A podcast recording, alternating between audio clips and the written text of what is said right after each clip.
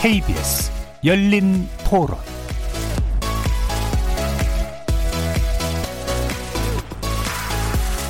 안녕하십니까. KBS 열린 토론 정준희입니다. 그 뛰어 안 친다고 해도 뭐 다른 사람의 그런 침이나 이런 거에 노출이 안 되는 건 아니잖아요. 그러니까 뭐 아이들은 더 막 뛰어 놀기도 하고 이러는데 그래서 더 확산의 우려가 있을 것 같습니다. 학교하고 학원하고 좀 차이가 있죠. 학원은 어차피 개인 사업자가 하는 거니까 뭐 비용적인 측면에서 방역이나 이런 거는 많이 허술하겠지 학교보다는. 고등학교 교사인데 학교는 실제로 굉장히 열심히 소독하고 아이들도 마스크 쓰고 규율을 잘 지키고 있는 편이에요. 실제 학교 교사로서 아이들이 나오는 날과 안 나오는 날 다르고 학부모로 서도 아이가 둘이면요 아이들이 나가는 날이 있고 안 나가는 날이 있고 서로 다르다 보니까 학교에서도 집에서도 아이들을 케어하는 문제가 정말 큽니다. 그냥 믿고 맡기긴 하는데 기본적으로 학생들은 조금 마스크라든지 이런 착용이 그게 아닐 수 있으니까 좀 경각심이 없는 것 같기도 하고 다들 서로 노력을 하는 수밖에 없을 것 같은데요. 저희 회사도 사내 식당 같은 경우는 다 칸막이가 되어 있긴 하더라고요. 동일 복장으로 움직이는 데는 자기 옷에 못 맞추잖아요. 그 옷이 회전되는 거예요, 계속요. 그 갓을 빨아 입고 그러는 게 아니고 퇴근할 때 벗어났다가 또 다른 사람들은 그거 입고 심각하더라고요. 잘 되는 데는 되고 안 되는 데는 안 되는 것 같은데. 사람들이 뭐 이렇게 많이 모이고 일하고 이런, 뭐 이런 데에 대해서 소홀하지 않았었는가. 일도 중요하지만 너무 사람들이 많이 모이는 환경은 좀 피해야 될 것 같아요.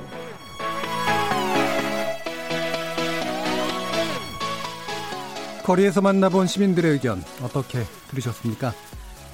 오늘 0시 기준으로 신규 확진자가 38명 늘어났습니다. 이 가운데 37명이 수도권에서 발생해서 수도권 방역에 비상이 걸렸는데요. 이태원 클럽과 부천 물류센터에 이어서 종교시설 집단 감염 사례가 잇따르고 있습니다. 수도권은 앞으로 1, 2주간이 연쇄 감염의 고리를 차단하는 것 매우 중요한 고비가 될 것으로 보고 있는데요.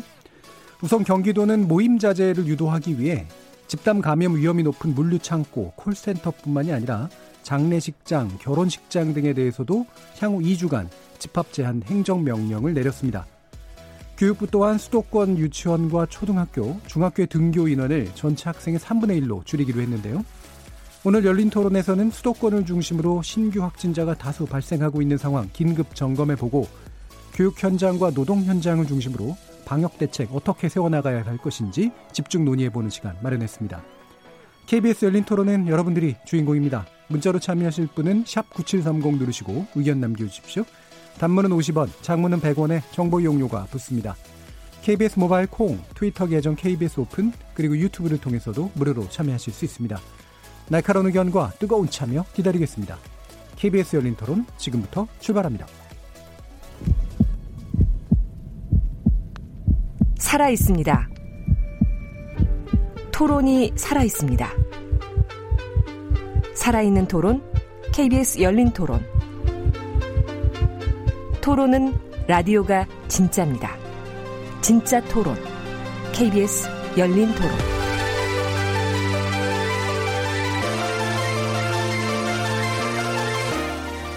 자, 오늘 토론을 위해 세 분의 전문가 모셨는데요. 먼저 감염병 전문가십니다. 가천대 길병원 감염내과의 엄중식 교수 나오셨습니다.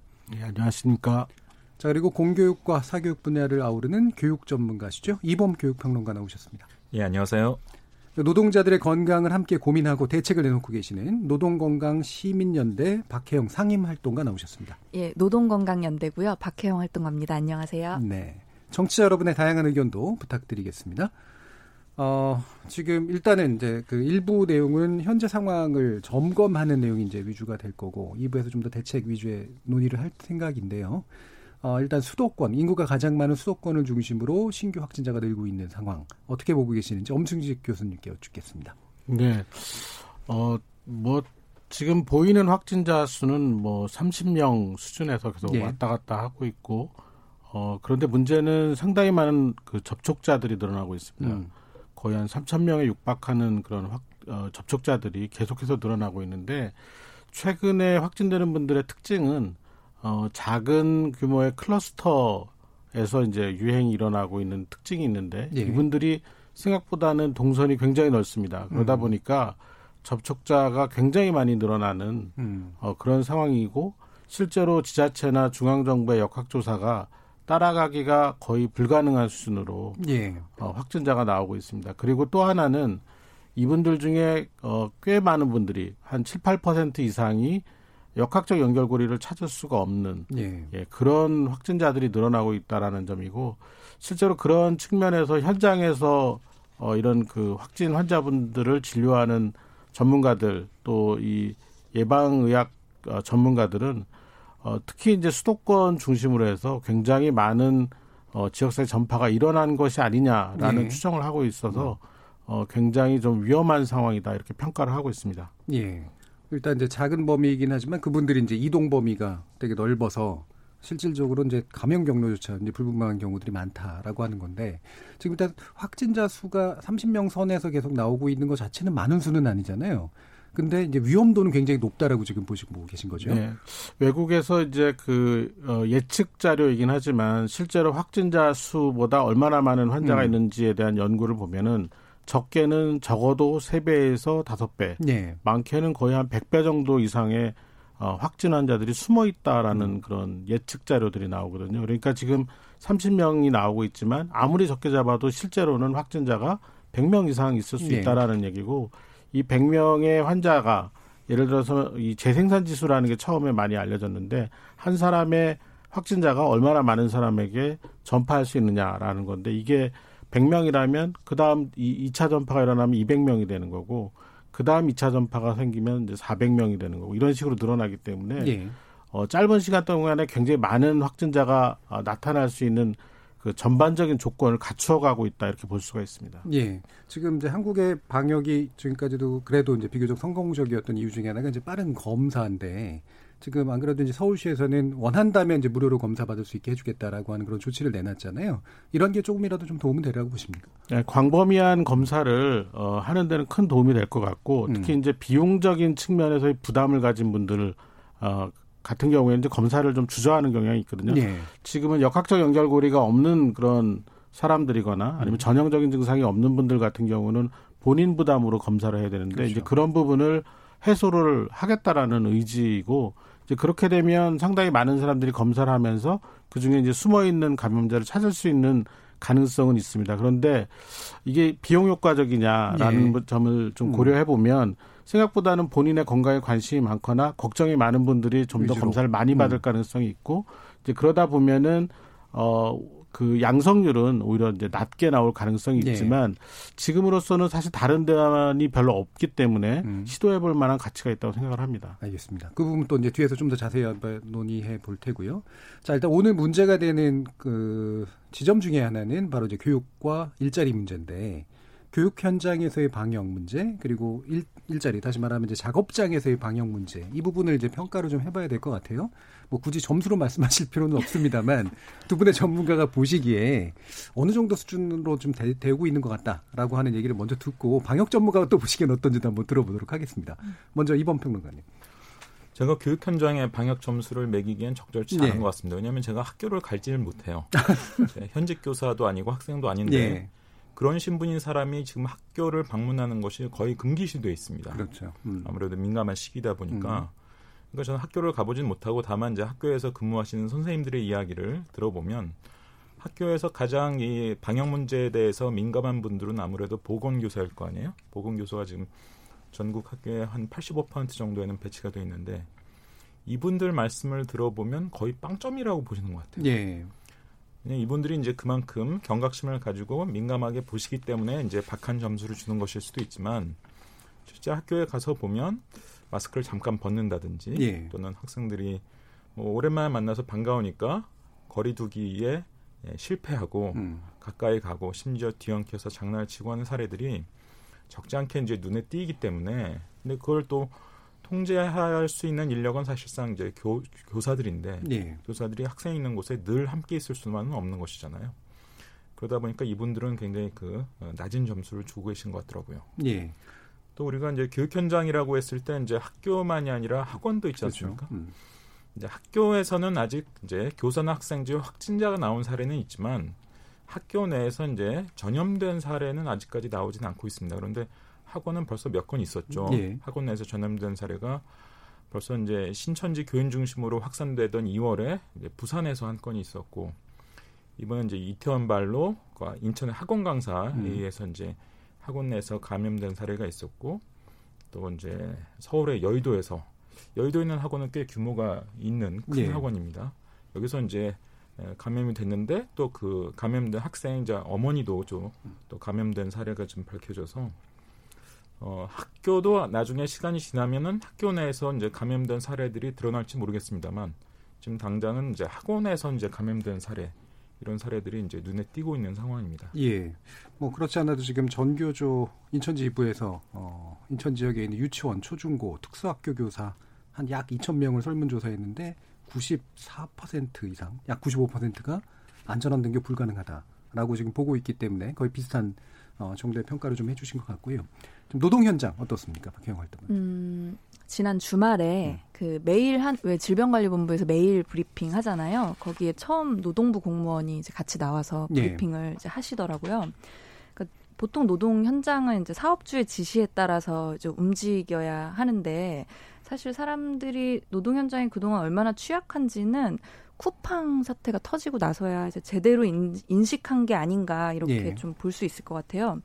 그리고 이제 5월 30일, 그러니까 지금 3일 전이죠. 30일에 처음으로 긴급 재난 문자에서 사업주 방역 지침이 나왔는데요. 사실 코로나가 발생하고 130일 만의 일이었어요. 근데 이제 초창기부터 콜센터 등이나 뭐 밀집된 공간에서 일하는 노동자가 얼마나 위험한지 이제 지적이 돼 왔음에도 불구하고 그랬던 거죠. 그래서 어 2천만 명의 노동자가 예. 직장에 예. 나가서 일을 하는데 노동부가 여태까지 아무것도 안 했다. 전 사실 이렇게 보거든요. 예. 그래서 점수를 사실 주기조차도 뭐한 정도고 음. 뭐 지난 주말에 노동부에서 처음 나와서 이제 대책을 이야기하는 걸로 이제 뭔가 시작 되는 게 아닌가 하는데 너무 많이 늦은 감이 있죠. 예. 예. 그러니까 여러 가지 그 지난번에 콜센터 얘기부터 해서 이번에 쿠팡까지 해가지고 문제는 계속 지적됐는데 노동부가 사실상 구체적인 조치를 취하지는 못했던 상태다라고 보시는 거잖아요. 예, 뭐 노동부에서도 뭘 하긴 했는데요. 음. 뭐 노동부 홈페이지 들어가 보면 사업주 방역 지침 같은 게 올라와 있어요 홈페이지에. 예. 근데 제가 이제 궁금해서 여러 기자분들한테 여쭤봤죠. 도대체 이 사업주 방역 지침이 어디까지 음. 사업주에게 직접적으로 전달됐냐. 그리고 현장에서 사업주들이 실제로 이게 자기가 책임을 지고 해야 네. 될 것이라고 인지하고 있느냐 이런 거를 이제 질문을 많이 했었는데 사실 아무도 그거에 대해서 대답을 못 하더라고요. 그러니까 네. 뭐 노동부에서 방역 지침 여덟 번 낸 거 정도 해, 해왔던 거고 근데 이제 그 이태원 이후에 네.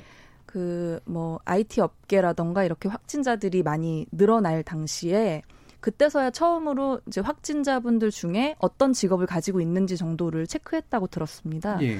그래서 사실 저희는 처음부터 역학조사 할 때 직업 같은 거를 정확하게 체크하고 어떤 환경에서 일하시는 분들이 확진이 되고 있는지를 그러니까 분석을 해 두어야 나중에 예방을 할 수 있지 않을까 이런 예. 문제 의식을 가지고 있었습니다. 예. 예. 뭐 이게 기자분들이 또 알 수 있는 내용이 그렇게 또 많지는 않을 것 같긴 한 주제이긴 한데요. 예. 제가 개인적으로 경험해 보는 건 주로 이제 대기업들이나 큰 기업들을 이제 가니까 거기는 나름의 시스템들이 이제 굴러가고 그렇죠. 있는 게 그렇죠. 보이긴 예, 하거든요. 그렇죠. 근데 큰 기업들은 그렇죠. 그렇죠. 근데 예. 그 밑에 있는 예. 이렇게 그 가려진 기업들이 또 상당수가 있기 때문에 예. 거기서 생기는 문제들이 좀 클 것 같습니다. 자, 그럼 엄중식 교수님이 방역 전문가로 보시기에 이 두 가지 핵심적인 이제 집합되어 있는 이 현장에서 어떤 문제들이 좀 있다고 보세요? 그러니까 이제 사회적 거리두기를 정리를 하고 음. 생활 방역으로 넘어올 때 여러 가지 그 전문 여러 분야의 전문가들이 모여서 실제로 이제 생활 방역을 어떻게 현장에서 어 만들어낼 거냐에 네. 대한 그 협의가 있었는데 사실은 제가 보기에는 그 시간이 너무 짧았습니다. 네. 그러니까 생활 방역과 관련된 여러 가지 지침이 나왔지만 실제로 그 지침 중에 우리가 할 수 있었던 실제 가능한 지침들은 개인 지침들, 그러니까 음. 개인 위생과 관련된 지침들이죠. 그러니까 어 뭐 마스크 착용이라든지 손위생, 예. 그리고 신체적인 거리두기 이 정도만 가능한 상황이었고 실제로 이런 방역을 하려면 하드웨어가 갖춰져야 되고 음. 그리고 여러 가지 그 물품들이나 아, 소모품들이 갖춰져야 되는 부분들이 있거든요. 특히 이제 거리두기와 관련해서는 실제로 뭐 간단한 예를 들면 어 일, 특정한 일정한 공간에서 뭐 콜센터 같은 데가 그렇죠. 굉장히 많은 사람들이 집중적으로 모여서 일을 했고 쿠팡도 물류센터 안에서 좁은 공간에서 굉장히 많은 사람들이 일을 했는데 이 과정에서 실제로 안전하게 작업을 어떻게 해야지만 감염병 전파를 막을 수 있는지에 대한 고민을 아무도 안 했거든요. 예. 그것들을 만들어내려면 결국 공간을 더 넓히든가 아니면 공간을 넓힐 수 없다면은 사람을 그 사람의 밀도를 줄이든가 뭔가 대책을 내놔야 되는데 이제 그런 고민이 현장에서 이루어질 시간이나 또는 검토할 그런 어떤 뭐 그 행정적인 명령이나 이런 것들 없이 그냥 어 생활방으로 넘어갑니다 하고 그냥 음. 넘어가 버렸거든요. 그러니까 그런 여러 가지 문제를 해결하지 못한 상태에서 실제로 생활 방역이 이루어지고 사람들의 활동이 많아지고 접촉이 잦아지면서 어디선가 그런 것들이 증폭될 수 있는 공간에서 뻥 하고 터진 거죠. 예. 그게 이제 이태원 클럽이었고 음. 그다음에 쿠팡 물류센터였고 그리고 이제 교회가 지금 예. 되고 있는 거거든요. 음. 이런 데가 여러 군데 있을 겁니다. 지금 우리가 인지하지 못하고 있는 곳이 많기 때문에 실제로 이런 것과 관련해 가지고 어, 어 이런 그 실제 그 시설이나 아니면 장비, 소모품 이런 것들 어, 갖출 수 있는 그런 시간을 갖춰야 되고 그리고 그것과 관련돼서 이제 각 그 학교나 또는 그 직장들이 어, 시, 실제로 자기들이 쓸 수 있는 대응 매뉴얼 같은 걸 개발하고 예. 그것들을 훈련하고 어, 익숙해질 때까지 숙지할 때까지 음. 시간 이런 것들을 충분히 벌 때까지는 사실은 사회적 거리두기를 예. 좀더 유지했어야 되지 않았나라는 음. 아쉬움이 있는 거고요. 워낙에 지금 new normal 얘기를 많이 하는데 그 new normal로 넘어가는 게 그냥 말만 되는 건 아니거든요. 예. 학교 자체가 우리나라 학교 자체가 감염병 전파를 막을 수 있는 구조가 아닌데 거기서 방역 지침을 아무리 어, 지키라고 한들 예. 그게 잘 안 될 수밖에 없는 거거든요. 그러니까 이제 그런 좀 심도 있는 고민이 정말 모자라지 않았나라는 음. 생각을 합니다. 이게 이제 사회적 거리두기를 이제 모이지 말라라는 형식으로 이제 했을 때는 그나마라도 이제 가능성이 높았는데 생활방으로 갑자기 전환이 되면서 모인데 잘 모여라라고 하는 정도 수준으로는 안 된다라는 이제 그런 말씀 주신 거잖아요. 지금 학교에서 보면 뭐 제가 종종 보도되는 것들을 보면 뭐 급식장에 뭔가 뭐 벽도 세우고 뭐 이런 식의 노력들이 하는 거는 보이긴 했는데 근본적으로는 지금 지적해 주신 것 같은 문제들이 있고 핵심적으로는 결국 이제 자가 진단 위주의 시스템일 수밖에 없다라고 하는 부분을 지적을 하더라고요. 이 부분은 어떻게 보세요, 이번 평론가님? 지금 언급하신 그 음. 자가 진단과 관련해서 벌써 이제 이런저런 문제들이 드러나고 있죠. 예. 대표적으로 이제 학생들이 등교 전에 이제 자가격리 사이트에 이제 접속을 해서 음, 자기가 이제 어떤 증세가 있는지 또 최근 2, 3일 사이에 확진자들의 동선과 겹치는 건 없는지 그리고 자기나 자기 가족이 뭐 해외여행을 다녀오거나 또는 뭐 어, 가족 중에 자가격리 대상자가 혹시 없는지 네. 이것들을 체크하게 돼 있는데 어저께 서울의 사이트가 한 1시간 반 정도 동안 이제 접속 장애가 있었죠. 오늘은 또 경기도에서 두세 시간 정도 오전에 또 접속 장애가 있었던 모양인데 그러다 보니까 이제 이 접속이 안정적으로 되지 않는다 이런 불만들도 이제 제기되고 있고 학생들 얘기를 들어보니까 이 증세를 입력하게 되는데 이제 발열 같은 거는 그래도 체온계를 재서 몇 도 이상이다 이게 정확하게 입력할 수 있는데 두통 같은 거는 음. 내가 지금 이게 두통이 있는 건지 없는 건지 그렇죠. 학교 가야 돼서 두통이 생긴 건지 아닌지 예. 이것도 애매할 뿐만 아니라 가벼운 두통도 내가 이제 있다라고 입력했을 때 혹시 그로 인해서 괜히 등교하지 말라는 판정이 나올까봐 예. 사소한 거는 그냥 없는 것처럼 표기하게 되는 경우들도 있다는 거죠. 음. 그러니까 실제 현장에 보면 역시 시스템을 갖춰도 결국은 이제 자기가 스스로 판단해야 되는 이런 상황에 처했을 때 전문가 마냥 그렇게 이렇게 확실하게 판단하기 어려운 이런 경우들도 적지 않다. 이런 것들이 이제 지금 드러나고 있는 상황이죠. 예. 그럼 이제 더불어서 이제 아까도 지적해 주셨던 것처럼 사교육 현장은 뭐 더더욱이나 뭐 지침을 내리기도 안 좋고 지침을 지키는 걸 점검하기도 안 좋은 이제 그런 상태다라고 뭐 짐작할 수밖에 없는데요. 어떻습니까 지금 현실이라고 하는 게? 사교육계에서는 이제 진작부터 정부에서 뭐 다른 많은 업소나 이런 데서 하는 것처럼 어, 출입할 때 이제 정기적으로 체온을 체크하게 하고 네. 그리고 이제 마스크 착용을 의무화시키고 또 일정 수준 거리를 두게 하고 이런 지침을 이제 꾸준히 내왔는데 사실 그 아까 말씀드렸던 부산, 인천 그리고 이번에 이제 서울, 여의도 등에서 마스크를 이제 잠깐 벗었거나 뭐 등등 이런 와중에 이제 예, 심지어는 마스크를 벗었는지 여부가 불확실한 와중에 어쨌든 또 어, 확진이 되는 그 감염이 되는 이런 사들이 이제 드러났거든요. 근데 이 학원의 경우에는 어, 정부가 뭐 별도의 인력을 동원해서 이렇게 점검을 하지는 못한다 할지라도 어, 학부모들이 알아서 좀 그 감시하는 음. 이게 아름아름으로 돼 있는 것 같아요. 예. 학부모들이 자기 자녀를 보내지만 또 불안해하면서 보내는 상황이란 말이에요. 그렇기 때문에 어, 혹시 학원에 들릴 일이 있거나 또는 이제 아이를 학원에 데려다 줄 때 또는 데리고 올 때 관찰을 많이 하시는 것 같아요. 예. 그래서 어, 저 학원에서는 뭐 체온 점검 지침을 잘 안 지킨다든지 음. 또는 거리두기가 잘 안 되거나 강사가 마스크를 벗고 있다거나 이럴 때는 학부모들이 교육청 같은 곳에 꽤 연락을 하신다라고 합니다. 예. 음. 그래서 사실 뭐 공식적인 인력 파견을 통해서 그 점검하는 것은 지금 물론 잘 안 되고 있지만 이용자인 학부모들이 나서서 좀 음. 학원 같은 경우의 경우, 경우에는 그래도 좀 관리가 되게 하는 이런 측면이 있는 것 같습니다. 예. 지금 이제 그 방역 실태 관련된 거를 이제 그 시도교육청이나 지자체 등이 공동으로 이제 학원 쪽에 이제 점검을 하겠다라고 얘기를 하고 있고 아까 이제 활동가님이 지적해 주셨듯이 노동부가 이제 뭔가를 하겠다라고 나서는데 두 분이 보시기에 사실 이제 해야 된다라고 얘기하는 건 쉽지만 실제로 이제 공무원의 그 인력들이 되는가라고 하는 문제도 좀 생각해 볼 필요가 있잖아요. 어떤 수준이라고 보세요? 기존에 하던 일이 있는 상태에서 예. 지금 그 사람들이 다시 이 일을 해야 되는 거잖아요. 음. 그래서 이게 과연 가능한 일인가 음. 이런 생각이 들고 일단은 그래서 뭔가 긴급하게라도 어떤 이제 전문 인력 풀을 구성해야 된다고 생각이 들고 그리고 또 하나는 어 지금이 사실은 지금까지 해왔던 어떤 일상이랑 전혀 다른 상황인데 어떻게 해야 할까를 상상해야 되는 시간이라고 생각하거든요. 예. 그러니까 뭐 예를 들면 고용보험 확대 이런 이야기 주제가 나오고 있지만 사실 제가 가장 당시에 중요하게 생각 첫 초창기에 중요하다고 생각했던 것 중에 하나가 그 휴교 발표할 때 그 호주에 있었거든요. 근데 예. 이제 호주에서 총리가 휴교를 발표하면서 학부모들의 유급 휴가를 같이 발표하더라고요. 음. 그래서 뭔가 이런 그러니까 기존의 인력의 문제도 있지만 그 각 부처들이 다 연결돼 있다는 거를 확실하게 인지하고 해야 되고 음. 그리고 노동하는 사람들이 반드시 이 문제 어디 저기 모든 데에 다 있다는 거를 인지하고 있어야 된다.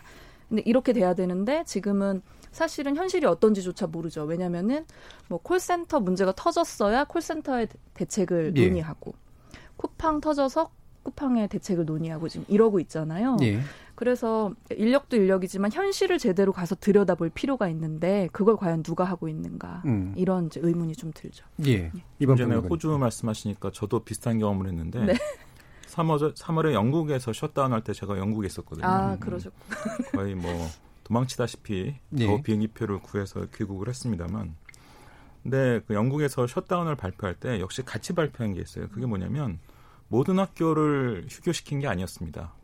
일부 학교는 부분적으로 학교 문을 열도록 했어요. 왜냐하면 어, 우리보다 뭐 더 맞벌이 비율이 높은 가운데 병원 등에서 일해야 되는 분들 있잖아요. 예. 핵심 인력들의 자녀들은 어떻게 할 거냐 이 문제 때문에 일부 학교는 등교를 시켰습니다. 그래서 심지어 자기가 다니는 학교는 휴교 조처가 내려졌다 할지라도 그 같은 동네는 다른 학교에라도 그 학생들을 보내서 음. 그 돌봄의 공백이 생기지 않게끔 예. 그러니까 핵심 인력들은 어쨌든 병원 등에 가서 일을 할 수 있게끔 그것을 같이 발표하는 것을 제가 봤어요. 예. 아 그러니까 역시 지금 활동가님께서 말씀하신 것처럼 어 그냥 휴교 뭐 대책 이것만 발표하는 게 아니라 자기가 바라보고 있는 분야가 아닌 다른 인접한 분야의 여러 가지 문, 문제들이 같이 고려되고 이제 또 발표되고 있다, 있다라는 느낌을 받았는데 물론 한국은 영국과 여러 가지 사정이 크게 다르죠. 전체적으로는 상황이 훨씬 더 좋은 상황이긴 예. 합니다만 그럼에도 불구하고 이제 지금 말씀하신 그런 측면, 그러니까 직접적으로 연관되어 있는 다른 분야의 대책을 같이 발표하는 이런 것들은 좀 아쉽지 않나 이런 생각이 예. 듭니다. 예, 그러니까 호주나 영국이 말씀처럼 뭐 그 자체로 이제 방역이 우리보다 우수하다라고 볼 수는 없지만 적어도 대응이 나오는 데 있어서는 연관 대응 방식으로 이제 뭔가 짤 수 있도록 하는 거는 참조할 필요가 있다라는 의견으로 이제 생각이 되는데요. 네. 지금 이게 이제 어, 엄진 교수님이 보시기에, 그러니까 계속해서 이 문제 이제 논의, 벌써 몇 개월간 예, 논의해 주셨잖아요. 한편으로는 끊임없이 대증적 조치를 취할 수밖에 없는 거고, 처음 경험하는 일이기 때문에. 그 과정에서 이제 물 새는 걸 막으면서 또 장기적 조치를 동시에 이제 병행해야 되는 그런 상태인데, 이 두 가지가 어떻게 좀 진행돼 왔다고 보세요?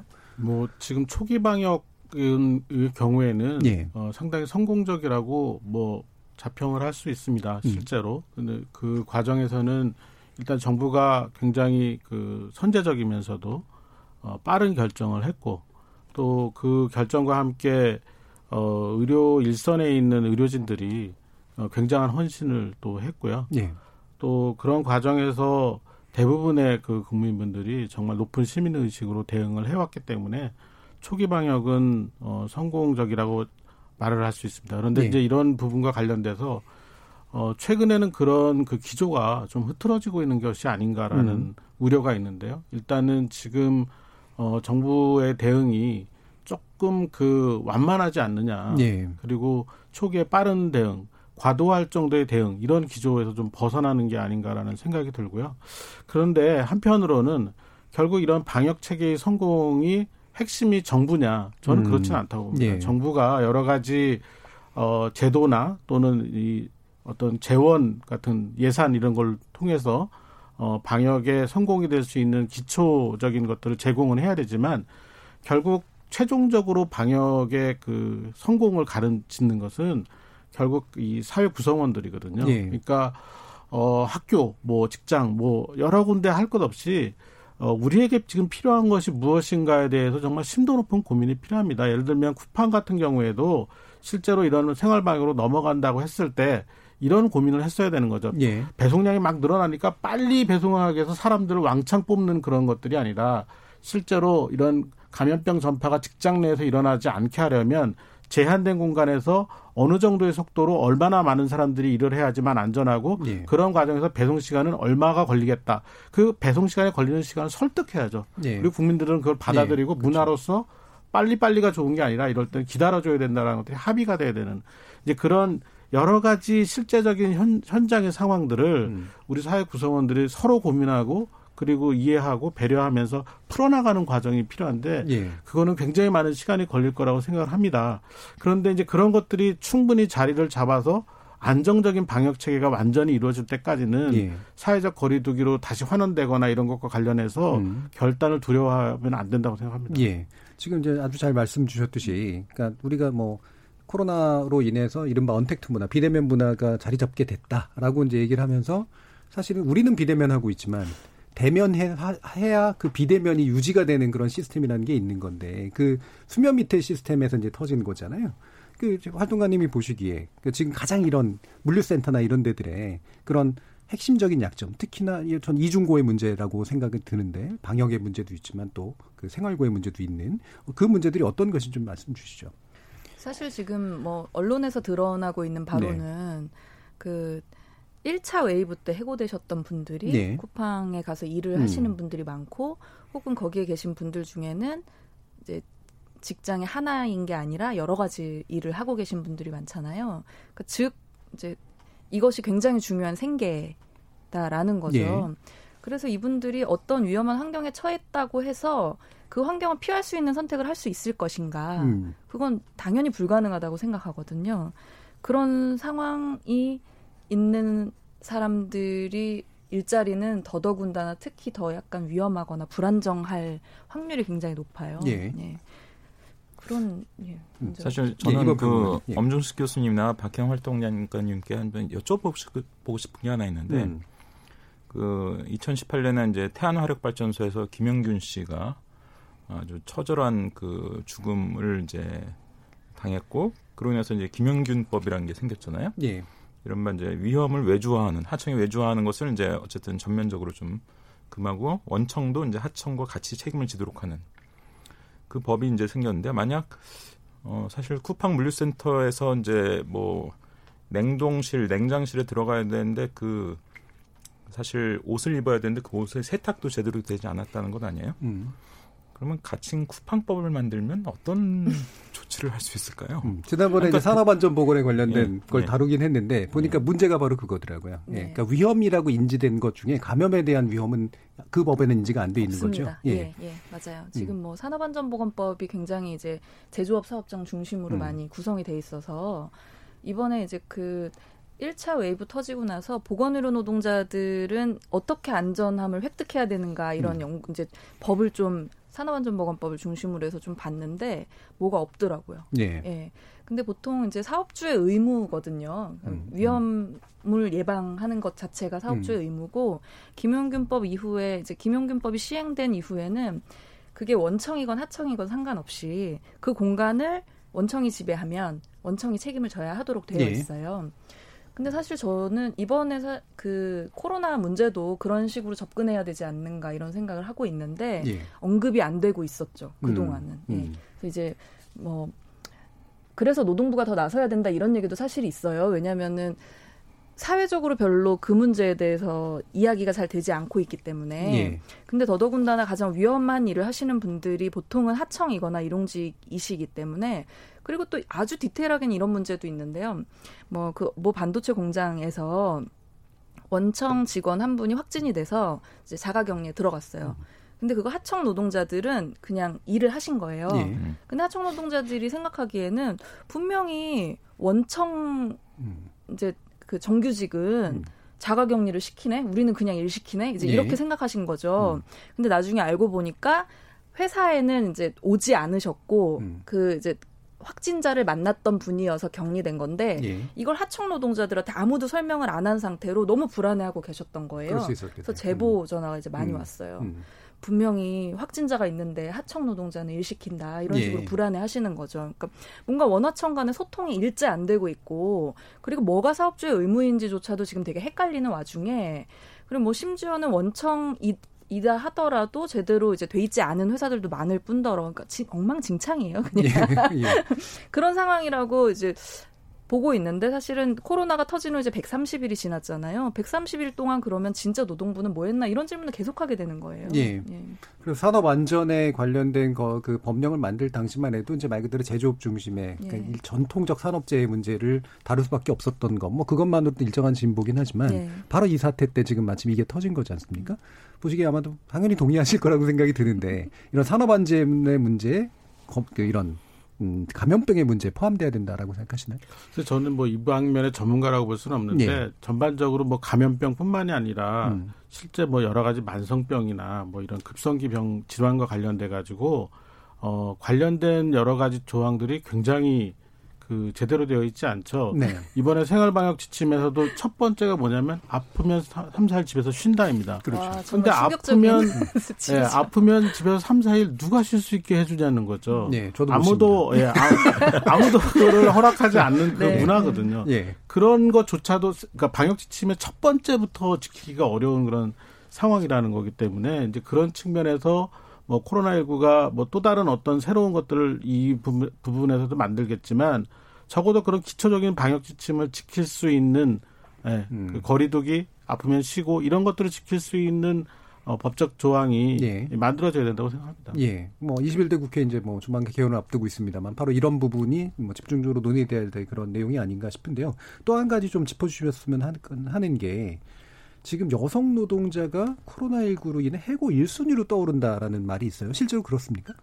뭐 라디오에 사연이 많이 나오더라고요. 예. 예. 음. 뭐 아이가 학교를 못 가는데 맡길 부모님은 없고 예. 뭐 실제로 이거는 당사자가 직접 겪는 고충이고 음. 그리고 회사에서도 인력을 이제 감축해야 되는데 그럼 저, 저 사람이 지금 약간 그런 상황인 것처럼 보여. 예. 그럼 이제 정리하는 거죠. 그런 음. 소문들이 여기저기 떠돌고 있고 어딘가 라디오에서 나오고 있고 여성 노동 상담 센터들에는 들어오고 있는데 네. 그러니까 이게 집단화되거나 사회 문제화되지 않고는 있는 상황이에요. 음. 근데 사실 IMF 때도 비슷한 일들이 있었잖아요. 그때도 이제 한참 지나서 이런 이런 상담들이 되게 많았다. 나중에 해고된 사람들을 보니까 여성 노동자가 많더라. 이제 예. 이런 이야기들이 나오는데 좀 선제적으로 대응을 해야 되지 않을까 이렇게 생각하고 있습니다. 그럼 이 부분은 네. 아직까지는 소문이나 일부 확인된 제보 정도일 텐데 네. 실제로 현재 법령 체계나 이런 거상 특정 성별에 대해서 체계적으로 배제하는 해고가 가능한 상태인가요? 당연히 불가능하죠. 남녀고용 평등법이 예. 음. 이제 존재하고 있고요. 음. 근데 저희가 사실 저 제가 이제 공인노무사이기도 하고 음. 노동법을 뭐 공부를 많이 하고 있지만 항상 현실에서는 하나도 안 지켜지는 네. 이제 문제가 심각하기 때문에 법을 이야기하기 민망한 경우들이 굉장히 많습니다. 음, 그러니까 실질적으로는 법을 지키는 척하지만 네. 그 피해갈 구멍들은 여전히 엄청나게 많다. 네, 이거죠. 그럼요, 네. 많고. 음. 네, 아주 그쪽 분야로는 또 많이 이렇게 발달이 돼 있잖아요. 발달이라는 표현을 쓰시니까 약간 좀 민망하긴 합니다만, 어, 지금 이제 그 전반적으로 보시기에 지금 어, 대부분이 일용직으로 구성되어 있는 물류센터. 이분들은 결국에는 어디선가 이렇게 해고 당하거나 아니면 일을 잃어서 이쪽으로 올 수밖에 없었는데 방역 교육도 힘들고 게다가 투잡 수리잡을 해야 되기 때문에 감염을 전파시킬 위험도 굉장히 높고 감염 가능성도 굉장히 높다. 예, 당사자들도 굉장히 음. 불안해하고 계시죠. 예. 예. 음. 그 분들을 이제 어떻게 해야 되느냐가 이제 여러 가지 관점이 있을 텐데 저는 이제 또 방역 전문가가 아니기 때문에 예. 그 다르게 말씀을 드려보면 그 한 가지 제가 요즘에 노동자들을 만날 때마다 물어보는 게 코로나 대응에 대해서 어느 정도 알고 있느냐 음. 이렇게 물어보거든요. 그러니까 오히려 개인 수칙 차원에서 보자면 근데 이제 뭐 손 잘 씻고 마스크 잘 하고 이 정도를 알고 있는데 저는 이제 특히 아침에 이제 꽉 찬 지하철을 타고 출근을 해야 되고 어떤 식으로든 사람을 만나는 노동자들이라면 음. 그러니까 정부나 회사에서 어떤 걸 반드시 지켜야 하는지를 교육을 해줬으면 좋겠어요. 예. 예. 그래서 특별히 당신이 이걸 더 주의해야 된다. 일단은 이게 첫 번째고요. 그리고 개인이 그 개인이 선택할 수 없는 환경에 대한 부분은 사업주가 반드시 해야 되, 되잖아요. 음. 그래서 이제 3일 전에 그 긴급 재난 문자가 그 핸드폰에 도착했을 때 사실 그 전부터 계속 도대체 왜 사업주한테 이걸 지키라는 말을 못하냐. 음. 사업주가 도대체 뭔데 왜 못하냐 이런 질문을 계속 그동안 해왔거든요. 그래서 너무 반가웠고, 어, 저는 이걸 온 국민이 다 계속해서 알았으면 좋겠어요. 음. 그러니까 사업주가 이런 걸 반드시 해야 하는 건 사업주의 책임입니다라는 걸 계속 끊임없이 이야기해야 그러니까 자기의 환경을 선택하거나 구성할 수 없는 사람들이 조금 더 그러니까 이게 불합리함을 알고 더 이야기할 수 있다거나 네. 개선을 네. 요청할 수 있다거나 하는 여지들이 생기지 음. 지금은 사실 사업주가 방역의 주체다 이런 의식조차 사실 없는 상황이기 때문에 뭐 고용 형태 를 이제 불문하고 그런 데다가 고용 형태가 사실은 불안정하다는 얘기는 그만큼 노동 환경도 다 안 좋을 확률이 굉장히 높거든요. 예. 그래서 긴급하게 이제 실태 조사를 빨리 해야 된다고 봐요 저는 정부가 음. 그러니까 어디에 어떤 사람들이 얼만큼 모여 있는지 사실 아마 이번에 쿠팡 사건 터지고 나서야 거기 창고 하나에 일용직이 2,500명이나 있었다는 걸안 예. 사람들이 저는 굉장히 다수일 거라고 생각해요. 예. 근데 그만큼 사회적으로 어떤 일자리가 어떻게 됐는지 모르고 이제 서로 사는 거고 많이 가려져 있으니까 이 기회에 좀 드러내 보자. 그래서 위험할 때는 어려운 사람들이 훨씬 더 어렵다는데 도대체 그 지점이 뭔지 제대로 들여다보자 이런 걸 한번 했으면 좋겠습니다. 예, 네. 알겠습니다.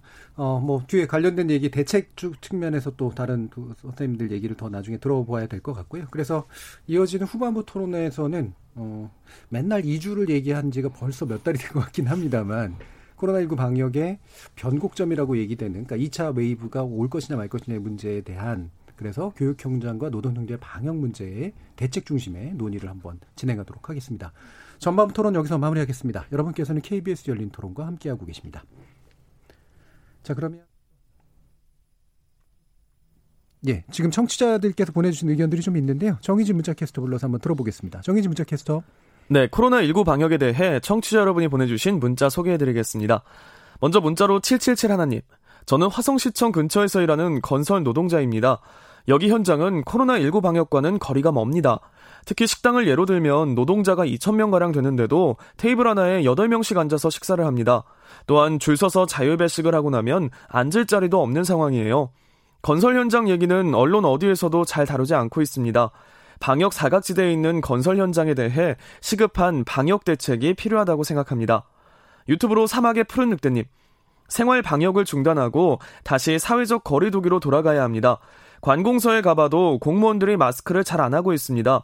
마스크를 하고 버스를 타라고 해도 막무가내로 마스크 없이 타려는 사람들이 있습니다 해주셨고요.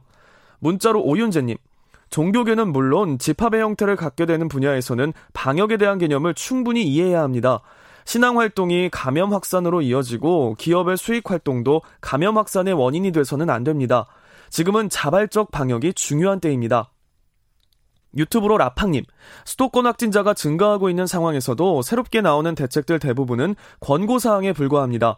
방역에 한계, 방역에 한계가 있을 수밖에 없다고 생각합니다.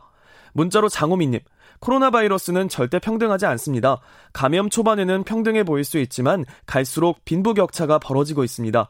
취약한 계층에 대한 방역 대책이 우선돼야 합니다라고 보내주셨네요. 네, KBS 열린 토론. 이 시간은 영상으로도 생중계되고 있습니다. 유튜브에 들어가셔서 KBS 일라디오 또는 KBS 열린 토론을 검색하시면 지금 바로 토론하는 모습 영상으로 보실 수 있습니다. 지금 방송을 듣고 계신 청취자 모두가 시민 농객입니다. 계속해서 청취자 여러분들의 날카로운 시선과 의견 보내주세요. 지금까지 문자캐스터 정의진이었습니다. 토론이 세상을 바꿀 수는 없습니다.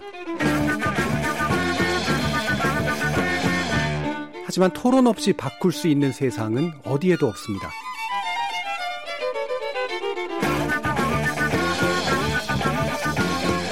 세상의 선한 변화를 갈망하는 당신. 정답이 아니라 질문의 힘을 믿는 당신.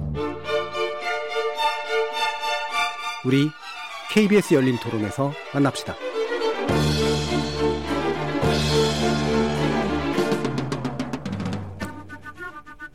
KBS 열린 토론, 교육 현장과 노동 현장의 코로나19 방역 제대로 이루어지고 있는지 함께 논의해 보고 있는데요.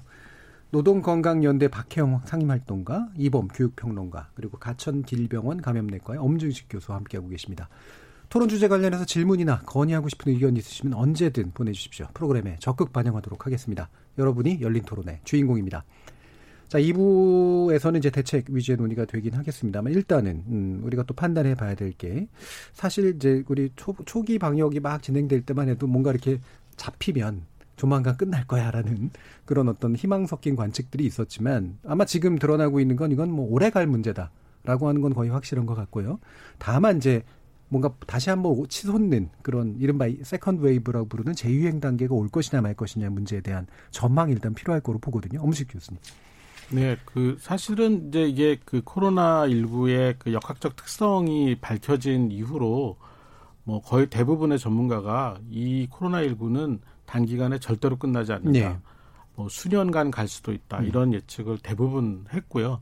이제 그런 과정에서 어, 이 방역을 얼마나 어, 그 희생자를 최소화할 수 있는 그런 전략으로 가져갈 수 있느냐에 대한 어, 고민을 많이 하면서 이제 지금까지 버텨온 건데요. 예. 어, 결국은 뭐 아주 효과적인 백신이나 항바이러스제가 만들어질 때까지 지금의 어떤 그런 아주 소규모의 유행 정도에서 어, 계속해서 막을 수 있는 그런 어, 체계가 지금 필요한 상황이고요. 이제 그런데 그런 것을 만들어내기 위해서는 결국 사회 전체가 변해가야 되는 예. 그런 문제들이 같이 가야 되는 거거든요. 그러니까 음. 너무 어려운 문제들을 저희가 지금 숙제를 하고 있는 거죠. 굉장히 어려운 시기를 보내고 있는 그런 상황인데 어 이거는 뭐 자꾸 말씀을 드리지만 뭐 정부 쪽 또는 의료 쪽만 해서 되는 문제는 절대로 아니고 음. 어 실제로 이제 이 우리 사회를 구성하고 있는 모든 분들이 다 같이 지혜를 모아야 되고 특히 그 중에서도 뭐 소외되거나 아니면은 어 어떤 어, 형태로든 이제 취약한 계층이나 지역을 최대한 보호할 수 있는 예. 장치를 자꾸 만들어 가야 되거든요. 음. 근데 그런 부분들이 정말 어려운 부분이라고 생각을 하고 있습니다. 예. 네. 그러면 이제 지금 이 코로나19가 어쨌든 조금이라도 계속해서 이제 잡혀가면서 뭔가 오래 가기 위한 어떤 대안이 필요한 상태인데 이게 현재 확진자 수준에서 어느 정도까지는 그래도 좀 통제가 되면 어 2차 재유행까지는 안 갈 것이다라고 일단 볼 수 있는 건가요? 2차적인 대유행 그러니까 대구 경북과 같은 그런 큰 유행이 어, 피하기 어렵다라고 생각하는 분도 굉장히 예. 많습니다. 특히 예. 어, 가을철 음. 어, 남반구에서의 대유행이 끝나고 북반구가 이제 추워지는 시점에서의 대유행 예. 가능성을 예. 굉장히 많이 얘기를 하고 있습니다. 근데 이제 그런 이유는 어, 백신이나 항바이러스제가 지금 그때까지 개발이 안 될 거라는 예. 점, 그리고 실제로 코로나 바이러스, 코로나19 바이러스와 같은 어, 호흡기 바이러스 질환을 일으키는 이 비생물들이 이 차고 건조한 날씨를 굉장히 좋아하거든요. 활성도가 많이 높아지고 또 그때가 되면 그렇게 차고 건조해진 그런 상황에서 사람들이 대부분 실내로 들어가게 됩니다. 이제 그런 부분들 때문에 대유행이 어, 피하기 어렵다라는 그런 어, 그 지적들이 있거든요. 예. 그러니까 결국 그 전에 우리가 뭔가를 만들어내야 됩니다. 그러니까 음. 그 정도 대유행은 안 생기도록 사회의 그 체계나 아니면 여러 가지 방역에 필요한 어, 시설, 장비 이런 것들을 다 준비를 하고 어, 또 실제 이 현장에서 이제 가동이 되도록 해야 되는 문제들이 있는데 그게 불과 2, 3개월 남아 있는 겁니다. 예. 그래서 좀 더 적극적인 논의가 필요하다고 보는데 그 중에서도 제일 중요한 게 뭐냐라고 얘기를 한다면 결국은 물리적으로 거리를 어떻게 잘 둘 것이냐 음. 이 부분을 어 정말 그 어, 기존의 어떤 그 생각을 벗어난 범위까지도 좀 고려를 해야 된다는 거죠. 예. 집에서 일할 수 있는 사람들은 다 집에서 일을 할 수 있도록 시스템을 싹 바꿔야 되는 거고, 음. 그 다음 그 모여서 일을 해야 된다고 하더라도 그 모여서 일할 때 안전하게 할 수 있는 방법이 무엇인가를 현장에서 다 만들어내야 되고 그것들이 필요하다고 하는 데 들어가는 비용 이런 음. 것들을 어떻게 해결할 것인가에 대한 결정까지 다 음. 돼야 된다고 생각을 하고 음. 또 지금 뭐 그 계속해서 문제가 되는 그런 곳 중에 하나가 지금 요 일부에서 얘기한 것처럼 그좀 표현이 좀 그런데 안정적이지 않은 직장들이 또 문제가 되고 있지 예. 않습니까? 그러면 안정적인 직장을 어떻게 만들어 줄 것인가? 음. 사실은 그 좀 엉뚱한 얘기인지 모르지만 어. 이 코로나19 유행과 관련해서 지금 인력이 제일 필요한 데가 의료계거든요. 예. 의료계는 사실 간호사 의사만으로 구성된 게 아닙니다. 거기에는 음. 굉장히 많은 어 직군들이 그렇죠. 필요하고 예. 그런데 지금 그런 그 고용이 어려운 상황입니다. 왜냐하면 음. 의료계가 갖고 있는 기본적인 어 이런 그 어, 그 비용을 부담하는 시스템이나 또는 예. 어 그것들을 어 실제로 이제 그 어 보충해 준다고 해야 되나요? 그러니까 예. 그러니까 실제 뭐 의료 수가나 이런 시스템이 너무 저수가 시스템이기 때문에 예, 예. 이제 고용을 많이 하고 싶어도 못 하는 그런 구조죠. 그렇죠. 이제 그런데 사람들을 많이 어, 고용할 수 있게 뭔가 체계를 바꾼다면 굉장히 안정적인 일자리가 순식간에 많이 늘어날 수 있거든요. 예. 우리나라의 급성기 병원이나 만성 그 질환을 다루는 병원이 3천 개가 넘거든요. 예. 여기에 10명씩만 추가적으로 일을 할 수 있도록 해도 3만 명의 일자리가 생기는데 예. 그 비용이나 이런 것들이 굳이 또 다른 그 어떤 재원을 만들 필요가 없습니다. 지금 코로나19로 세이브되는 그런 예. 건강보험공단에 쌓여 있는 돈 이런 거 쓰면 그렇죠. 되는 거거든요. 예. 이제 그런 식으로 좀 뭔가 좀 발상의 전환 을 통해서 음. 여러 가지 그동안 우리가 문제가 됐음에도 불구하고 해결하지 못한 점들 예. 또 새로운 문제점으로 드러난 것들을 다 고쳐나가야 된다고 생각하고 음. 그 시간이 그렇게 많지 않다. 예. 그렇게 생각을 합니다. 사실 결... 저도 예. 아, 예. 저도 계속 그런 생각이 드는 거예요. 전 세계 장시간 노동 1위. 그리고 근데 인력난 1위.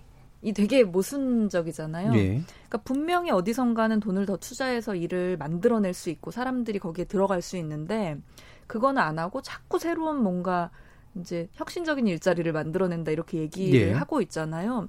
그래서 오히려 지금 현실을 살고 있는 사람들한테 가장 필요한 일자리는 그러니까 일을 조금 이렇게 장시간 노동을 되게 열심히 하는 사람들의 일을 좀 덜어주면서 같이 할 수 있는 일자리를 충분히 만들 수 있다. 네. 이런 생각이 자꾸 드는 거예요. 근데 왜 자꾸 어디에 돈을 투자한다 그러지? 음. 이런 생각이 이제 많이 들어서 되게 아쉬운 부분으로 남아 있었죠 일자리 정책 얘기가. 예. 네. 기존에 이제 노동 강도를 줄이고 이른바 일자리 나누기라고 부르는 그런 정책 쪽으로 음. 갈 수도 있다. 사실 나누기도 아니죠. 왜냐면은 한 사람이 하는 일이 사실 두 사람 몫을 하는 경우가 너무 많아가지고 그렇죠. 네, 그 자체가 다시 비정상. 예, 한, 자, 한 사람이 할 만한 일을 만들어내는 것 음, 음. 이게 굉장히 중요한 일이 아닌가 음, 이런 나누기가 아니라 어, 원래 한 사람이 할 일을 하게 네, 하는 거. 네. 예.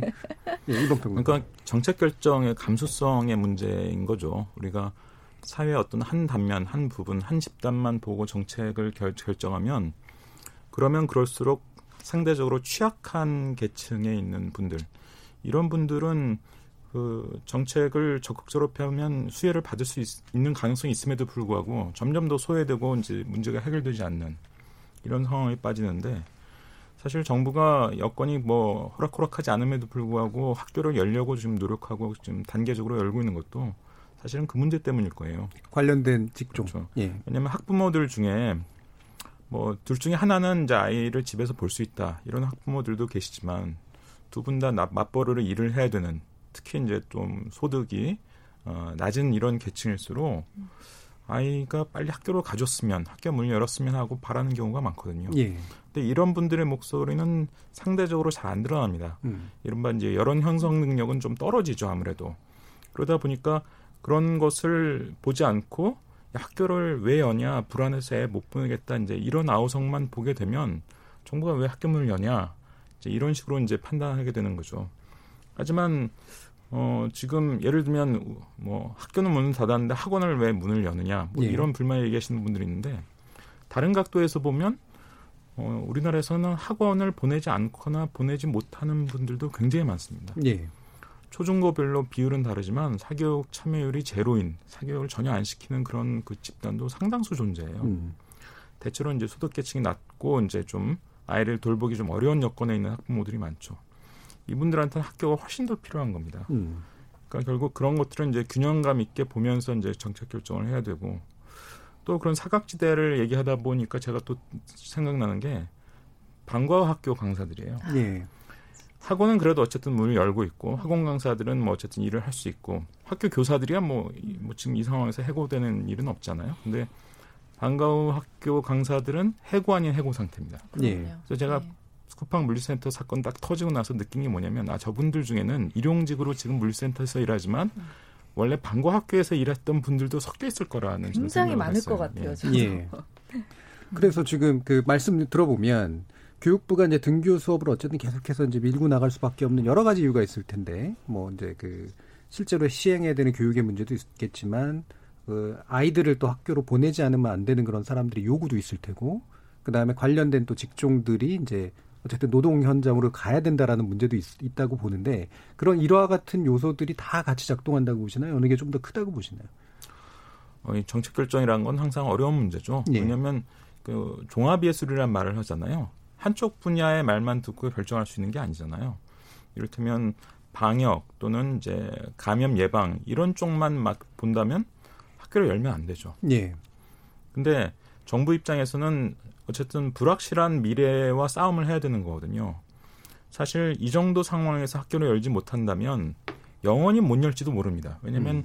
앞으로 한 달 뒤, 6개월 뒤, 1년 뒤에 지금보다 상황이 나아지는 게 아니라 오히려 악화될 가능성도 충분히 있거든요. 예. 그럼 지금 정도 상황에서 학교 문을 열지 못하고 있다가 계속 뭐 6개월, 1년 뒤에도 못 여는 상황이 벌어질 수도 있는 거죠. 그러니까 정부 입장에서는 한쪽 분야의 전문가 또 한쪽 분야의 여론만 가지고 판단할 수 없는 거고 아까 제가 말씀드렸지만 여론화가 잘 미흡하, 미흡하고 잘 안 되고 있긴 하지만 아이를 학교에 빨리 보내고 싶어서 굉장히 애타하는 학부모들도 굉장히 많은 상황이기 때문에 예.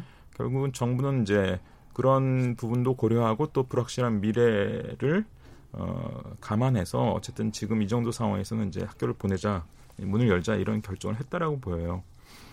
어, 재밌는 거는 그러면 많은 분들이 확진자가 어느 정도 되면 다시 학교 문을 닫을 거냐 이런 얘기를 하시는데 그것도 정부 입장에서는 일관된 기준을 얘기하기 어려울 겁니다. 이를테면 예. 한쪽 지역에서는 확진자가 꽤 급증을 해서 어, 학교 문을 다시 닫아야 되는 거 아니야 하는 판단할 때도 어, 거기서 좀 떨어져 있는 다른 지역은 전혀 그렇지 않은 경우도 얼마든지 있을, 있을 수 있, 있거든요. 또 이번에 부처원에서 드러났던 것처럼 음, 막상 학교 안에서 무슨 감염이 됐거나 이제 이런 증거는 전혀 없지만 학교 밖에서 그 지역의 확진자가 꽤 늘어남으로 인해서 혹시 문제를 더 증폭시킬까 봐 학교를 또 선제적으로 닫는 이런 경우도 있을 수 있기 때문에 결국 어 항상 정책 결정이라는 게 그래서 어려운 거죠. 어쨌든 어 아무리 전문가들을 초, 잘 초빙하고 그래서 이야기를 잘 듣는다 해도 어쨌든 한 분야의 그 가치 기준만 가지고 판단할 수 없는 이런 상황에서 결단을 내리고 그 결과에 대해서는 또 정부가 또 책임을 져야 되는. 음. 그래서 저는 어 정치하기는 야당이 더 편하다는 얘기를 하잖아요. 사실 예. 야당은 뭐 비판하면만 하면 된다 이런 얘기를 이제 흔히들 하시는데 사실은 어, 야당보다 여당이 어떤 면에서는 더 어려운 거예요. 예. 집권 세력에서는 그런 불확실한 미래에 대해서 여러 가지를 고려해서 어쨌든 판단을 하고 결과를 또 책임져야 되기 때문에. 음. 그러니까 결국 이제 우리가 방역의 관점이나 아이 아이들의 어떤 안전의 관점에서 보면은 아유, 왜 이렇게 위험을 무릅쓰고 이런 실험을 해야 돼라고 생각을 해야 되지만 사실은 또 거기에 연관된 여러 가지 이해들이 있기 때문에 종합적으로 이제 진행을 할 수밖에 없는 그런 이제 난점 뭐 지적을 해주셨는데요. 어, 노동자 관련된 문제도 한번 보죠. 이게 노동자들이 지원금을 신청하는 첫날이 이제 어제였었습니다. 아. 긴급 고용 안전부 지원금인데 네. 이게 일단 어느 정도 좀 도움이 될 거라고 보세요, 활동가는? 어, 무조건 도움이 되죠. 네. 예, 무조건 도움이 되는데 이제 어, 신청하는데 엄청나게 어려움을 겪고 있다고 그쪽에서도 네. 들었고요. 음, 다만 이것이 커버하지 못하는 또 다른 사람들을 이제 어떻게 찾아낼 것인가 음. 이 문제에 대해서 좀 봐야 하고 그리고 어 지금 계속 고용 문제 하면은 사실 어 어떻게 나뉘냐면 해고된 사람들을 어떻게 해야 할 것인가와 그러면은 이제 일을 하러 나가는 사람들은 또 어떻게 해야 될 네. 것인가 이제 이렇게 두 가지로 나눠서 볼 수 있는데 지금 이 고용유지 지원금 문제만 보면 사실 그러니까 지금 어쨌든 간에 일을 하시고 계시는 분들이잖아요. 예. 근데 일을 하고 계시는 분들이 코로나 전까지는 사실은 이게 막 어느 정도 고용 형태가 뭐 어, 다양하고 이랬는지 사실 잘 몰랐어요 사회적으로. 그러다가 이 고용유지 지원금의 대상이나 이런 문제를 논의하다 보니까 정말 불안정한 상황에 고용 형태에 있는 사람들이 많다는 걸 알게 되고 예. 근데 아까 선생님이 말씀하셨던 것처럼 목소리가 없는 사람들이 분명히 존재하고 있다. 그러니까 사회적으로 드러나지 않은 어, 지금 현재 되게 불안정한 상태에 있는 사람들이 존재하고 있다. 이런 예. 걸, 어, 재빨리 캐치를, 캐치를 해야 되는데, 사실 언론 언론이나 그 정부나 이쪽에 계시는 분들의 눈에는 잘 안 보여요. 예. 네. 그리고 사실 저희 활동가들 눈에도 되게 어렵게 보이고 있기 때문에 이렇게 어 어떤 특정한 이렇게 한정적으로 하는 어, 그런 이제 정부 정책들이 어느 정도 불안정한 사람들한테까지 직접 갈까 이런 의문도 약간 예. 드는 것도 사실입니다. 예. 네. 그러니까 실제로 가장 발언권이 필요한 사람들인데 발언하기가 네. 굉장히 어렵고 누군가 대변해 줘야 되는데 그 대변자의 눈은 또잘 안 보이기 때문에 생기는 문제잖아요. 예. 그래서 지금 한 가지 또 나오고 있는 것 중에 하나가 노동자가 위험하다고 말할 수 있는 권리. 예. 작업 중지권. 네. 필요하다. 이렇게 얘기하는데 어떻게 보세요? 아, 사실 한국이 하루에 다섯 여섯 명씩 이제 돌아가시잖아요. 일을 하시다가. 네. 1년에 작년에 일하시다가 돌아가신 분이 2020명. 네. 사망자는 안 줄고 있어요. 네. 네. 그렇죠. 오히려 더 늘어나고 네. 있기도 하고 올해도 작년 대비 더 사망자가 이제 늘고 있는 상황인데요. 사실은 그래서 아직까지는 위험하다고 말하는 것조차 못하는 게 이제 대한민국의 현실이고 음. 뭐 예를 들면 이런 일도 있어요. 며칠 전에 삼척에서 일하다가 어느 이제 공간에서 누가 돌아가셨는데 그 옆에 똑같은 장치에서 일을 하는 분에게 약간 안전 조치를 제대로 확인하지 않고 그냥 들어가서 일을 시, 하라고 시킨 거예요. 예. 사람이 죽었지만 일을 음, 해라. 음. 근데 이제 일을 하시다가 이제 항의를 하시게 되는 이런 일이 있었어요. 예. 그러니까 사실은 옆에서 일을 하시는 분이 돌아가셨어도 그냥 참고 일을 해야 됐던 아주 기나긴 역사가 사실 있는 나라인데 이런 상황에서 코로나 역시도 마찬가지죠. 이게 나에게 얼마나 위험할지, 내가 감염될지 이런 불안함이 있지만 예. 사실 해고 위협 이게 이제 더 크게 다가오는 분들이 이제 많으신 거죠. 그런 음. 분들이 이제 훨씬 더 위험한 공간에서 보통 일을 더 하시는데 위험의 외주화라고 표현되는 이제 음. 그런 상황에서 일을 하시는데 어, 이런 분들이 이제 말을 못 하시는데 사실은 그 이것은 아주 복합적인 문제라서 그냥 단순하게 개인이 나 여기서 위험해 이러면 그만둬 뭐 이렇게 될, 네. 될 가능성이 굉장히 높잖아요. 그래서 그런 구조를 만드는 일이고 사실은 민주적이지 못한 관계를 회복하는 일, 일이기도 네. 하거든요. 그래서 어, 단순하게 이제 작업 중지권을 이야기하는 것으로 과연 될까? 특히나 음. 한국처럼 노동법이 현실에서 존재하지 않는 나라에서 예. 이런 이제 고민이 또 들기도 합니다. 예. 물론 굉장히 필요하 필요하지만 하지만. 또 현실적으로 고민할 것들이 굉장히 많은데 예. 그죠? 너무 비민주적인 관계의 예. 문제. 도 있고 그 그것을 사실 뒷받침해 주 뒷받침해 주는 게 정부 정책이잖아요. 음. 근데 그게 지금은 존재하지 않고 있다. 예. 이런 그러니까 누군가가 작업 현장에서 이제 사망을 하셨다면 그 사망의 원인 네. 그 구조적인 문제가 제거되기 전까지는 이제 작업을 지속하지 말자라고 하는 것에 어떤 문제로 돼야 될 텐데. 네, 그렇죠. 음, 음. 네, 그리고 뭐 이런 것도 있어요. 그러니까 아주 위험한 상황에서 작업을 중지했는데 만약에 노동조합이 그랬다 예. 이러면 막 손해배상도 청구하고 그렇습니다. 그래요. 예. 그래서 음. 굉장히 어려운 문제지만 사실은 개인이 할 수 있는 그런 위험하다는 말을 하기보다는 오히려 집단적으로는 하, 가능하니까 음. 그러니까 그런 협의회나 노동조합이나 이런 것들이 이제 현장에서 더 많아져야 되는데 예. 그런 것조차도 사실은 되게 하기 어려운 상황이라서 한국에서 직장 현실을 말하면 2020년 같은 느낌은 안 들어요. 예, 산업혁명 네. 초기 같은 느낌이 네, 듭니다. 사실 그 얘기를 듣다 보면. 보면. 자, 그러면 이제 한 가지 더 짚어야 될 게요. 지금 이제 수도권 문제가 결국은 지금 상당히 좀 중요한데, 아까 이제 엄주식 교수님 같은 경우에는 제가 이제 들으면 과감한 조치를 취해야 된다. 결국은 이제 강력한 사회적 거리두기로 돌아가는 판단을 내려야 될 필요도 있다라고 이제 지금 말씀을 주신 상태란 말입니다. 어, 그것하고 관련해서 지금 이제 일단 집합금지 명령이 내렸던 이제 곳들이나 또는 특히 이제 뭐 이제 지금 서울, 인천, 대전 3개 지역의 클럽, 노래, 방, 영화관 이런 것들이 이제 이용될 때 신상 정보가 되면 QR 코드를 찍어야 된다라고 음. 했고 그다음에 이게 확산될 그런 이제 시범 운영을 쳐서 확산될 그런 상태인데요. 이 부분에 관련된 찬성 논의도 있지만 또 반대 논의도 있다는 말이죠. 일단 이 부분에 대해서 엄지 교수 좀 얘기해 주시죠. 이제 QR 코드를 활용하는 방법은 이제 두 가지 장점이 있을 것 같습니다. 네. 하나는 이제 확진자가 어, 방문했던 곳이라면 이제 쉽게 어 이제 그그 그 공간에 같은 시간대에 있었던 사람들을 확인할 수 있는 그러니까 네. 역학적인 네. 조사를 할 때 굉장히 빠르고 간편하게 할 수 있는 장점이 하나가 있겠고요. 또 하나는 이제 QR 코드를 이용을 하게 되면 결국은 조금 드러내기 불편한 그런 장소는 안 가게 되는 억제 효과가 그렇죠. 존재할 것 같습니다. 음. 그런데 문제는 사실은 이 QR 코드를 이용을 한다는 거는 결국은 그 일이 터지고 난 다음에 얼마나 빨리 수습할지에 그렇죠. 대한 방안이거든요. 예.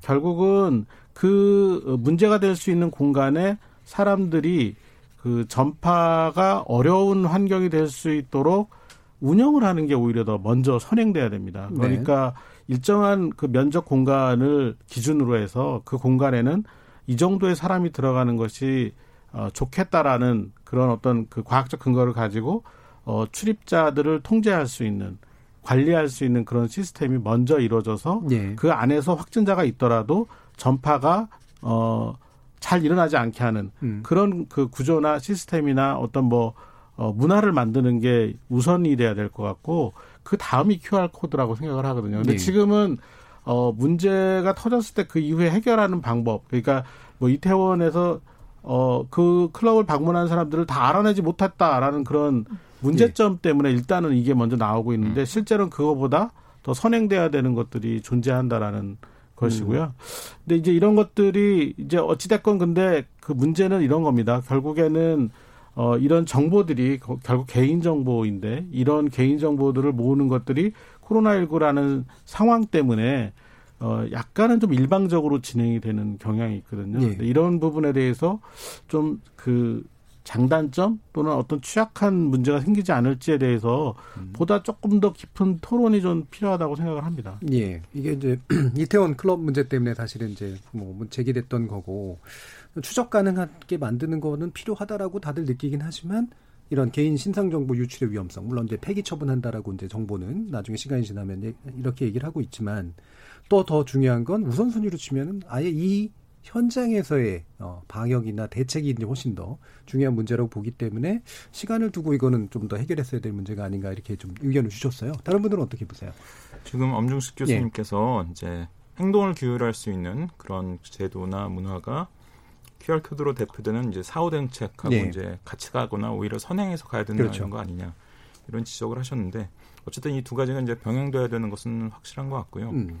학교의 경우를 보면 물론 이제 학생들의 행동을 규율을 하는 것을 어떻게 할 것이냐 뭐 이걸 이제 보완을 해야 되겠지만 제가 이 KBS 열린 토론에 정확하게 2주 전에 한 번 또 나왔었는데요. 예. 그때도 말씀드렸는데 지금 CCTV를 좀 학교 음, 곳곳에 학교는, 음. 교실 복도 뭐 특별 활동실 등에 설치하는 것을 좀 검토해야 될 것 같아요. 왜냐하면 어 만약 학교에서 어떤 확진자가 발생했을 때 가장 위험한 그 전파 대상군이 누구냐를 확인할 수 있는 방법은 CCTV밖에 없거든요. 네.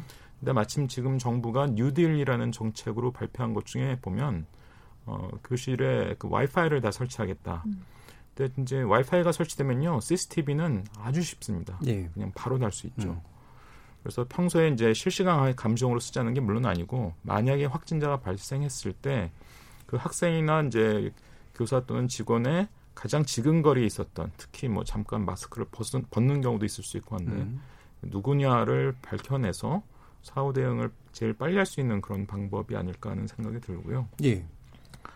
어, 또 하나 예를 들어 이제 교실 같은 공간에서는 그 환기나 공조 시스템 이런 것들도 저는 그런 걸 뉴딜에 좀 포함시켰으면 좋겠는데 예. 지금 지금 현재 설치되어 있는 그런 그 환기나 공조 시스템은 그 감염병을 예방하는 데는 굉장히 부적절한 그런 것들이라고 전문가들이 다 얘기하고 전파할 가능성이 높은. 예. 음.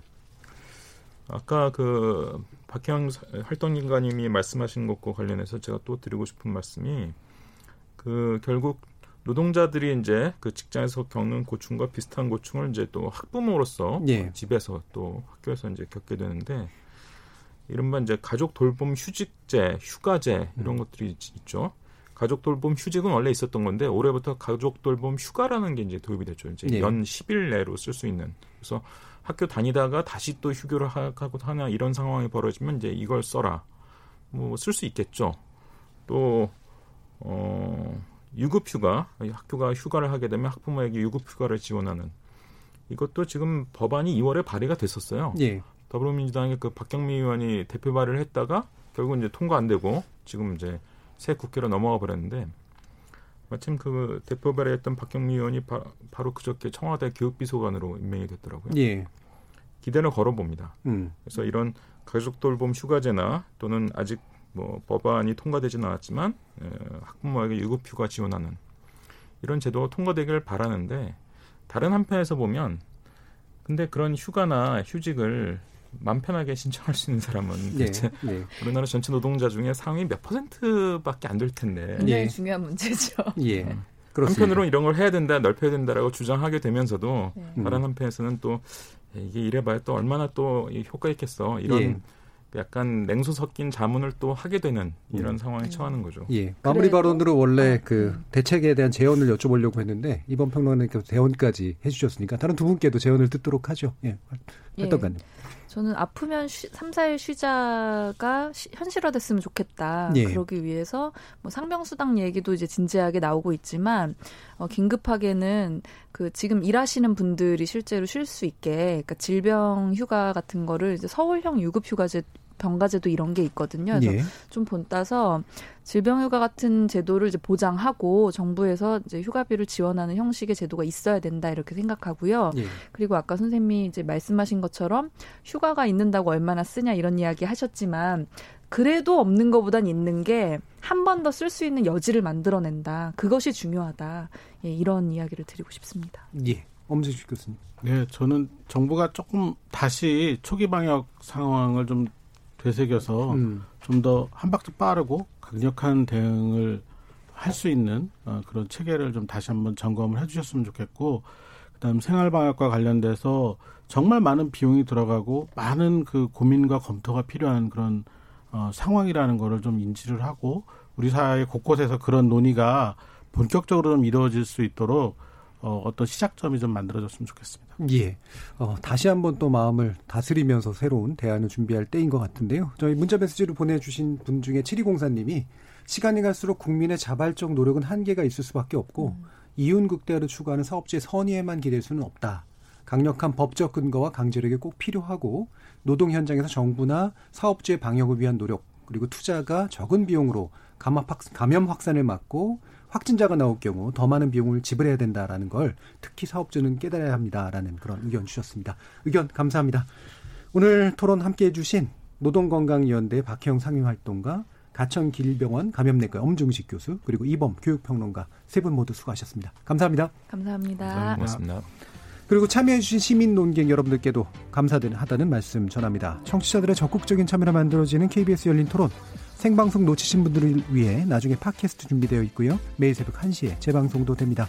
저는 내일 저녁 7시 20분에 다시 찾아뵙겠습니다. 지금까지 KBS 열린 토론 정준이었습니다.